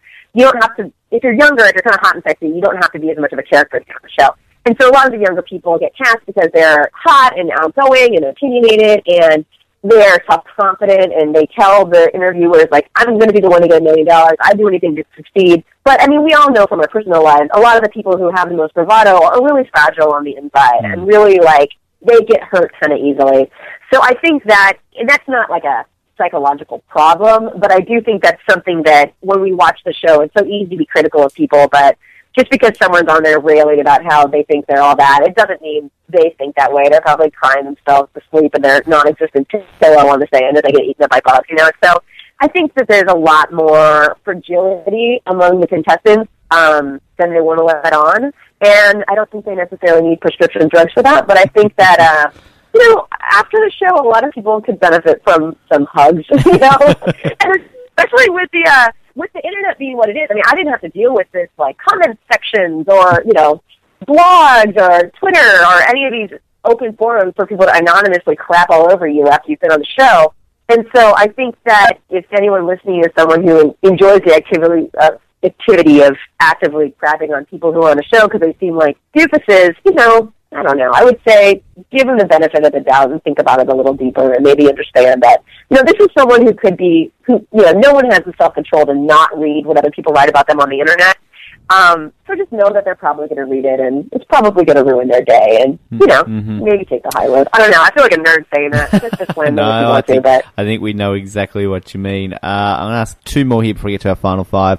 Uh, so many good questions, though, for people who don't get them answered. I apologise. This is kind of like an in-depth one in a way. Uh, Gabrielle Swenson uh, says, although this actually might not be a good question to ask you because you don't watch it anymore. I'll ask it anyway. Uh, in relation to your gendered stereotypes comment at the reunion show, how do you feel about sexism in a modern day Survivor? Which really might be hard to answer because you don't watch it anymore. I don't. I mean, my best, my best. I have no idea. Here, whoever this person is, kudos to you for watching the reunion show with with that much attention because I have no idea what comment you're referring to. um, you know, I will. I got two. I have two comments in response to this. Hopefully, this will give your listener a satisfying answer. One of the two. Pick or choose. Right. If, if the answer you don't get anything out of it, I apologize. But I'll do my best. So my first comment would be, um, I do think, and I had we went back to that. Me and Kim and Alex went to that, um, and Jessie and Shawna from season six, and like a big bunch of us went to that ten year Survivor reunion thing Mhm. that they did at CBS Studios. So there's like hundreds of people that have been on the show, and as someone who hadn't seen it in a long time, I mean, I was really surprised by the way casting had changed. Um, and I don't think, I mean, I still think there's a you know a deep, rich, interesting people that make it on the show. But I think you know it it was a lot younger. I mean, it used to be that the, I had been the youngest person on the show, and then they dropped the age to 18, which is a big difference, you hmm. know, in terms of mature. I mean, you know, I'm not to say I was mature at 21. By no means is that true. But an 18 year old versus a 20 year old, and there's the difference of having gone to college for a lot of people. And there is a certain level of maturity that comes along with that. Like, think about how immature we all were when we graduated high school, right? Like, if you really want to be on television. so I think dropping the age, dropping the age makes a big difference in terms of vis-a-vis gender stereotypes. I mean, I think, you know, when you're 18, you're really a girl, right? Um, in a lot of ways. And I mean, for many of us, when you're 25, you're still a girl, right? Like, I don't know when growing up happens, but I think, um, that was a difference I'd observed over the years was dropping of the age. And just, I mean, like, I'm looking at, like you talked, said about Courtney Yates, I'm looking at the people it's almost like one of those uh like an anime version of what I used to think about people from Survivor. Like I just feel like the visuals on some of the contestants have gotten more extreme. Like the skinny girls got skinnier and the hot girls got hotter and Mhm. you know, the buff guys got buffer and part of that is gonna happen when you have a climate where there's now literally thousands of reality shows on every week, whereas previously like we were it, right? Yeah. So um, you, you can select for a lot more extremeness, and maybe people, um, as they grow up and they know they want to get a reality show, are catering themselves to be more extreme than they used to be, right? Like, what's his name? John Cochran. I also met him out here at Northwestern, and he's talking about how he's wearing his vest on the show, and he's like consciously trying to portray this dork kind of character. Hmm. Like, that's not something that existed in reality TV when it was just getting started. Like, there's the level of awareness I was talking about before, where you're aware there's an audience And then there's a level of awareness where you're aware there's an audience and you're aware that you're portraying a character, and so you're packing the kind of clothes that this character would wear, like premeditated before the game begins. Like that just blows my mind. Um, that's just a lot of mental gymnastics before going on a reality show. Yeah. Um, and so I think, but I mean, this is all to say, I think you're seeing more extremity in terms of the contestants that you get um, because of this level of awareness on the part of the contestants, which in terms of gender stereotypes can manifest in, you know, sexy girls become sexier and, you know, damsels in distress becoming more distressed. Um, I will say now, so if any of you guys are ever interested in uh, academic research, because let's be honest, why wouldn't you be? Exactly. Doesn't it sound fun? Exactly. Don't you love Yes. reading Yes. your professor's papers? um, I do a lot of research um, here at Northwestern on how um, resource scarcity affects consumer decision making. So how you know knowing the world is running out of stuff affects our behavior in a consumption context. And I'm not the only one who does research in this area. There's a bunch of really great researchers at other schools that do it as well. And it's really interesting because there's massive gender differences in terms of how people respond to deprivation, right? So when women are, are presented with cues of deprivation, they will, like, for example, if you present a woman with cues about the recession, so you remind women that the world's running out of money, um, they want to go buy lipstick and they want to go buy, you know, pantyhose or whatever they do to be sexy. I don't know pantyhose, that is an outdated reference, but what, you get the point, Yes, like high yes. heels, right? So the and the idea being that when women are reminded that the world's running out of resources, they want to be sexy because why do they want to be sexy? Because they need to get a man, because the man is going to help them survive, right? Mm. Whereas when men are reminded that the world is running out of resources, men are much more inclined to just hoard resources for themselves. So it's not like if the world's running out of resources, men want to go find women. Men want to get theirs, right? Whereas women want to get men, which is something. I mean, honestly, I will say it's something I observed being on the show. I didn't ever anticipate how different it would be to be a woman on the show versus a man. Because, you know, I was young and had this naive, idealistic, like, I can do whatever I set my mind to, you know, I'm special. Like, wait, like, you know, we're all raised to think that, and I believed it. But you can't, right? Like, I couldn't lug firewood. I couldn't lug, I mean, not strong, right? Like, and that limitation had never been relevant in my life before until I went on the show. And I very quickly realized my contribution to the tribe was negligible. Like, I really, you know, I like to think I'm a pleasant person, but if that's all you bring to the table on Survivor, that's not enough, right? Mm. So um, I think that that was the way I'd observed gender stereotypes really manifesting. Is that I think women? uh, I mean, I guess unless you're super strong, right? Women just fundamentally have to start out at a deficit. Where because on the show Survivor, the fact that you're sexy, for the most part, isn't going to confer you a lot of social capital, right? There's really you're in a situation of deprivation, and as a woman, there's just fundamentally stuff you can't do without a man's help. And I feel gross even saying that because I believe women should be able to do everything. But this is not. I mean, this is a situation where strength matters, where height matters, where speed matters, and women almost always will come in behind men on those sorts of variables. So, um, so yeah, I mean, I think for anyone considering going on the show, it really is a survival game, and the skills that it takes to survive really do matter. And that's something I was completely naive about, but I think it's it's worth considering. And I think it manifests in this very weird situation where women need men, and women need to be liked by men, and women need to be kept around by men, and men don't need women so much. Yeah. And so it's probably doubly hard for women on. I mean, women could be smarter, more strategic, whatever. But fundamentally, at its core, in order to survive, I think women have a hard time. So I think uh, those ladies who are, you know, getting out their applications for the show really should think about what they can do to uh, to bring stuff to the table in that context. Mm. It's a very interesting topic and um, one that obviously, uh, you know, we can talk about for a bit. But yeah, it's, it's sort of interesting, sort of uh, what you're saying about casting now and seeing the type of people. I mean, you know, I've, I've always kind of been a fan of like really mixing it up in the ages and having sort of a lot of older contestants and the younger contestants. Whereas now on a season, you know, you might only have say a couple of people in their 40s. It's, it's very rare to have a person now in like their 50s or 60s even. Whereas sort of ba- Right. back back sort of in the earlier days, they really got sort of cast the net a bit further. But again, big topic there. Thanks for that question. And just one quickly one. You mentioned Northwestern. Um, now, Eric Van Chiri says, uh, a Northwestern student says, I would like to thank you for repping NU. And um, also and also says, uh, are you and Alexis Maxwell going to hang out soon? I'm not sure if you're aware. A current uh, contestant on the current season is a student at Northwestern University. Yeah, so you're not the first person to tell me this, and it's really funny because I've had so many students literally show up at my door unannounced and be like, "Hey, my name is Josh, and I'm thinking about applying for Survivor, and I heard you on the show, and I picked your brain for two seconds." So it cracks me up, and none of them got on the show. so I know some of them, you know, ended up getting through some rounds in casting, but no one made it on the show. So it cracks me up that the one who gets on the show never bothered to come to my door. Thanks a lot, Alexis. You know, I could have been useful. could have given you my big, you know, theoretical framework on gender and its manifestation and the conditions of resource scarcity and everything that would help you. Um, but no, seriously, I don't know. Good for her uh, that she did it without me. And um, yeah, I hope I hope when she gets back, you know, we'll get coffee or something. I it like endlessly entertained me to hear. I'm trying to think of who was who came here. It was John Cochran and um, Stephen Fishbach and Mookie is the name. Yes. And uh, Jenny Jenny Guzon Bay Yes. and a bunch of other people. I forget. One girl was from Wisconsin who was a hairdresser. I don't know if that Amy something maybe. Amy Cusack, Um, possibly. Not not Amy Cusack. Amy Cusack was one of my casting people. Ah. Very proud. Um, no, I forget her name, but she was from uh, Wisconsin, and she made it pretty far. She's on Stephen's season. Okay. Um, not She was like top three on Stephen's season. not think there was an Erin. Maybe are you thinking Erin? Yeah, Erin, that's right. Yes. Yeah, yeah. So she was here, and like, it, I really find it totally interesting to hear what it's like to be on Survivor nowadays, and then compare it in my head to what it was like 14 years ago. Mm. So yes, hopefully this young wildcat will, uh, I don't know, call me, uh, show up at my door or something. Um, it'd be fun. It'd be super fun to hear what it was like. Mm, and we look forward to maybe seeing a photo then on Twitter, and we can see that meeting. Yes, It- we'll tweet the hell out of It'll be fun. Thank you to everyone who's sending questions. Apologies to all the ones we couldn't get to today. Seriously, there were absolutely fantastic questions there and a lot sent in. Uh, Kelly, we do wrap up every interview with a set of final questions. Now, again, base these off the first nine that you have seen, because uh, obviously they're the ones that you have uh, got knowledge of. So don't. Uh, these are just a bit of fun, really, for the fun interview. Question number one: What are three things you learnt about Jeff Probst on Survivor? Um, okay, well, I three things. Okay, good. I get to respond in a list, which is my very favorite thing. So, one, Jeff Probst is very serious um, relative to other people who worked on the show, and I think one thing that's really important for a guy whose job for the past, you know, 15 years has been to say really cheesy things like the tribe has spoken and, you know, all these things he repeatedly says.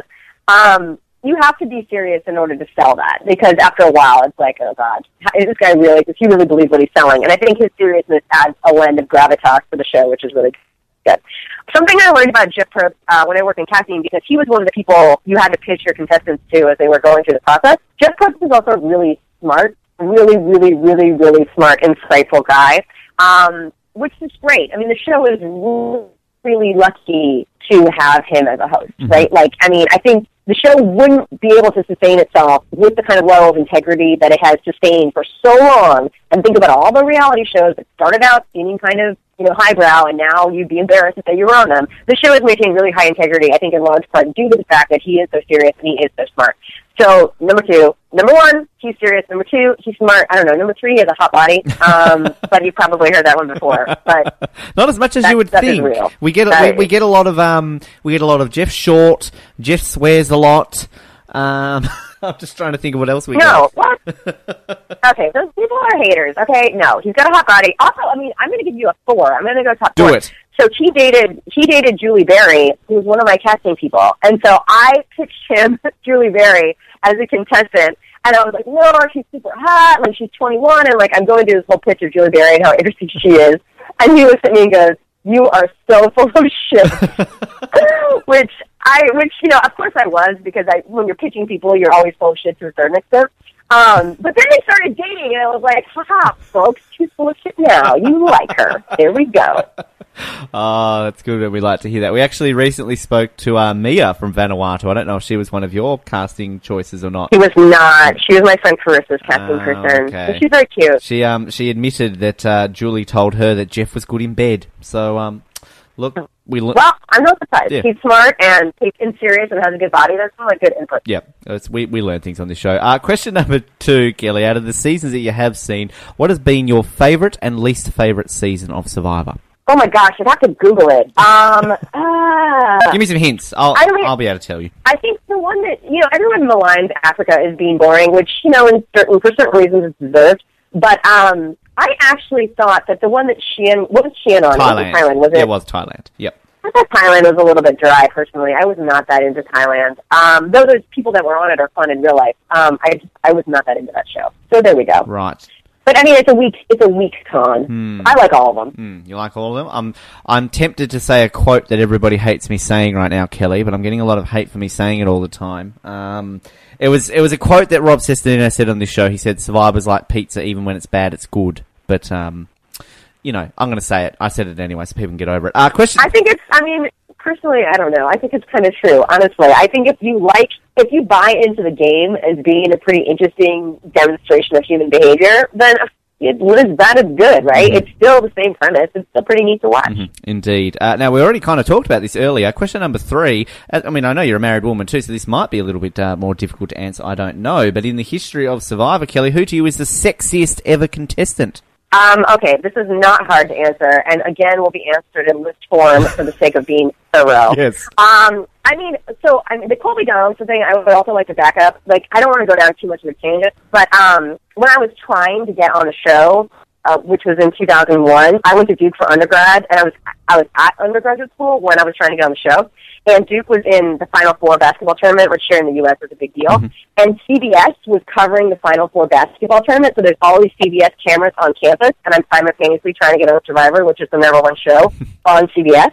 And it was April 1st, which is Colby Donaldson's birthday. It's pathetic that I still remember this.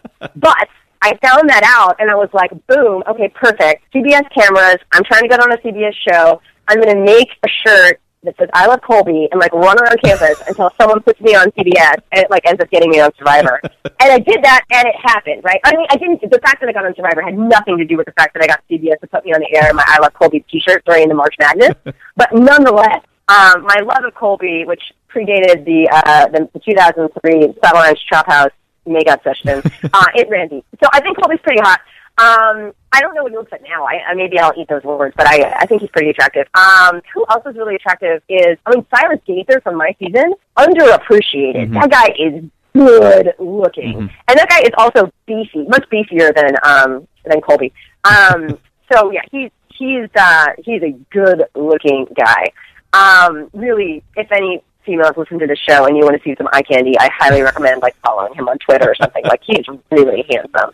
Um, other people I think are hot. I mean, Brady Finta was one of my casting people, and Brady Finta really didn't come across on television the way he did in real life. He um, is a, I mean, he's an FBI agent, like really sexy job, like looks great in a suit. Um, I mean, he he had a lot to work with, and then of course he shows up for filming like wearing this dorky hat that he never took off the whole time, and just looks like a total nerd. But again, much like the Silas thing, trust me, in real life, Brady Finta was a looker and smart and had a cool job, and you know had, had a gun, and he was the whole package. um, so they, who, I mean, but so many people are adorable. Like so many people I'm friends with from the show, I think are cutie pies. Like my friend Kim's husband Alex, who's on season six. I think he's adorable. Um, who else? You know who else is cute? Um, Dave Johnson, the guy who, so, like, we just like had some weird like later in life connection because he got his uh master's degree at MIT, and like his professor is someone I'm friends with or Cal. It's really weird, but um, he's a cutie pie and also smart. Um, who else? You haven't mentioned Greg know, yet. You haven't mentioned. Greg yet. Oh, well, I mean, so okay, Greg is. I, I thought that's not hot though. Like Greg is not just one hundred percent hot. Like I found him. I wanted to like be his girlfriend, Mm-hmm. But he's not. It's you, know, you want to have brute like sexiness. Mm-hmm. Clearly, Silas Gaither, Colby Donaldson, when he was on the show, I don't know about now. Brady Finta, um, any day of the week. Um, and then then cute could be like Alex Bell and that guy Dave Johnson, and then Greg Buis would just be like he's like boyfriend material, Yeah. right? So he's like he's he's nice and smart and not so buff it's intimidating. I could just go on for hours. Yeah. Like blushing just talking about him. um, but I mean, they're all they're all cute in their own way. I hope your husband listens to this. I really do. Uh, There is my husband has never seen me on Survivor. Oh. Um, and he like has very little interest. so he used to give me he used to give me shit and be like, "You won't even show me the episodes." And I was like, "I don't remember saying I wouldn't show you the episodes." So then one year for Valentine's Day or something, I bought him DVDs of Africa. Never opened them, and I'm like, okay, so it wasn't that I wouldn't show you the episodes; it's that you just don't care. Aw. Um, so yeah, he, no, it's fine. It's for the best. I mean, I'm having dated guys who like, you know, looked at my luxury item and like would surprise me with it on a third date. Trust me, you'd rather date the one who doesn't carry you on Survivor. Oh, d- d- d- can you refresh our memory what your uh, luxury item was, please? oh yeah, it was a crochet, crochet hooks and yarn, not a sexy third date present, Right. right? Um, Yeah, some people were creepy. Um, yeah, the fact that my husband could could give a hoot about my reality TV experience in in no way bums me out. My husband's also super cute. He's cute and he's smart. Um, I got lucky with that one. Hmm. But I want to talk more about hot guys from the show. It's like one of my favorite topics. I'm sad I can't think of more off the top of my head. Well, uh, you, you, hot, like, are there any hot older dudes? um, well, some people think Tom Westman's pretty sexy. I don't know if you sort of know who he Yeah, is. Yeah, one of my one of my former students, um, who was probably my favorite former student, was this great gay guy, and he loved Tom Westman. And so, like, we reviewed lots of Tom Westman photos together, and I conceded he's attractive for an Hmm. older gentleman. A couple of our uh, couple of our Oslets on the show, our helpers, absolutely uh, in love with Tom. So um, a few, a few people even think Lex is pretty sexy. I don't know if you see it.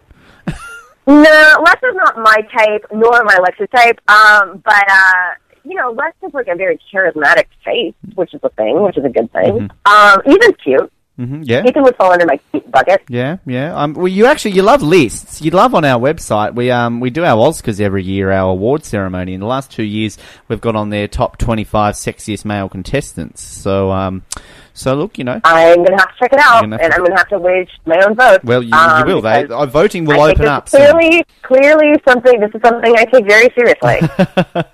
well, voting voting is due to be open up in a couple of months for our 2014's version of it. So look, you know, you'll be heavily involved in it. Perhaps who knows? Uh, I'm very excited, and my vote will not be adulterated by having like had to watch all of their seasons. so it's going to be purely based on face, and face alone. and also making out with them. Uh, question number. hey, only one. Well, no, not true. More than one. Only one. I. Who else? Who else? Come on.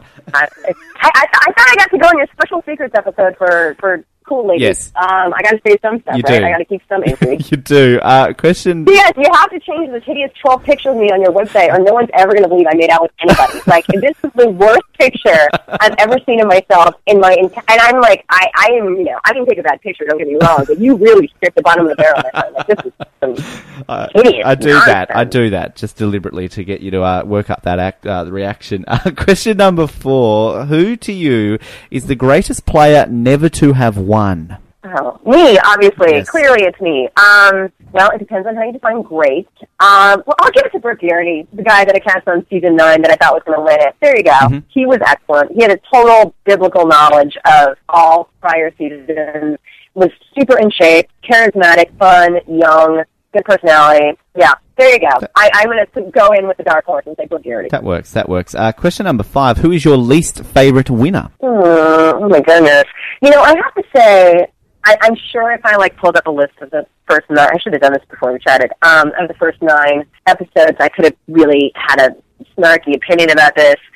The ones that are coming to mind, like a lot of the people that I feared would win and be terrible winners, didn't. Like came in second. Like Tina Wesson, I, I mean, all right, I have a crush on Colby a little bit. So Tina Wesson, I was really glad didn't win. I thought she would have been a terrible winner. Um, no, wait, she won. She did win. I was about to Uh, say she yeah, won. Never mind. I take it back. Worst winner. I, I, it was so bad. I repressed it. It's so, that's how bad she was a winner. I, I don't. I mean, I've met her in real life. I don't think Tina Wesson was like a terrible human being or anything.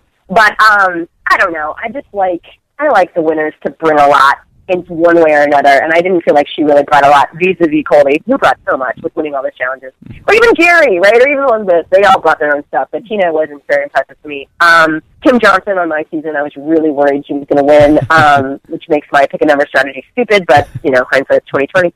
Um, she would have been a really boring winner. Uh, who else? You know, I'm sure that there's lots of bullets that were dodged, Hmm. but yeah.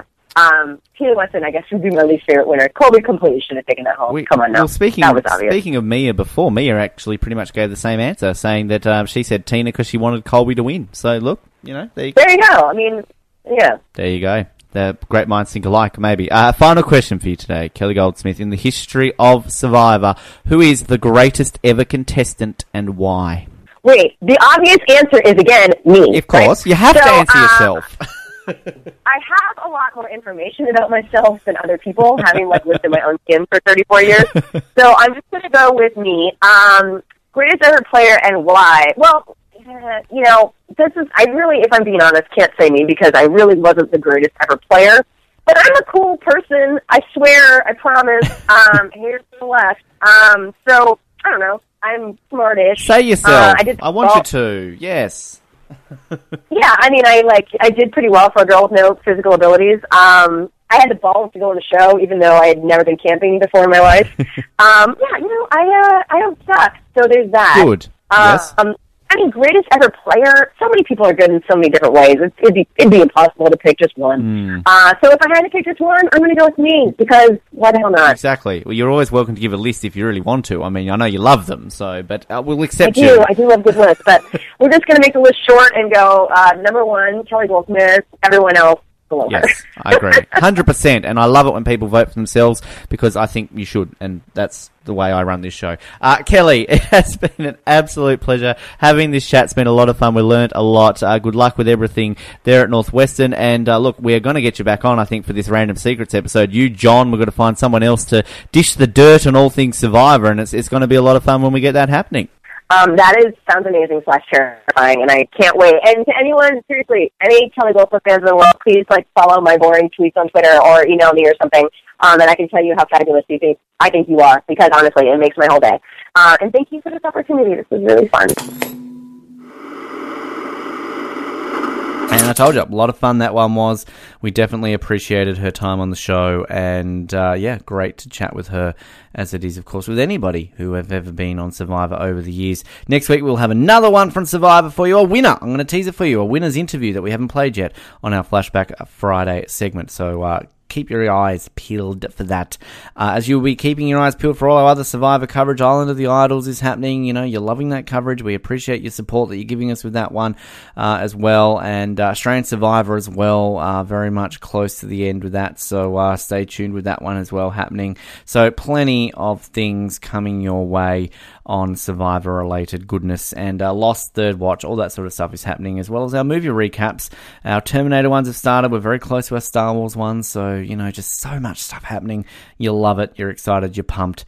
And uh, best way to get all that excitement into one spot is by liking us on Facebook, following us on Twitter, subscribing on all our relevant channels, and you can always stay up to date with all of these ones wherever you may go. And uh, of course, the big one during the week too. I will just quick little tease there for our great Third Watch 20th anniversary episode, which was a lot of fun doing. Even if you've never seen the show, just listen to it because it was a lot of fun. So yeah, that's all I can say. But uh, thank you for tuning in to the Oz Network. We appreciate the support and your time listening to the show. We will be back next week for another Flashback Friday. Until then, my name has been Ben. Thanks for listening, and we'll speak to you next time. Good night. Thank you for listening to the Oz Network. Don't forget to subscribe to get new episodes delivered to your speakers every week. For more information, hit us up at theoznetwork.net.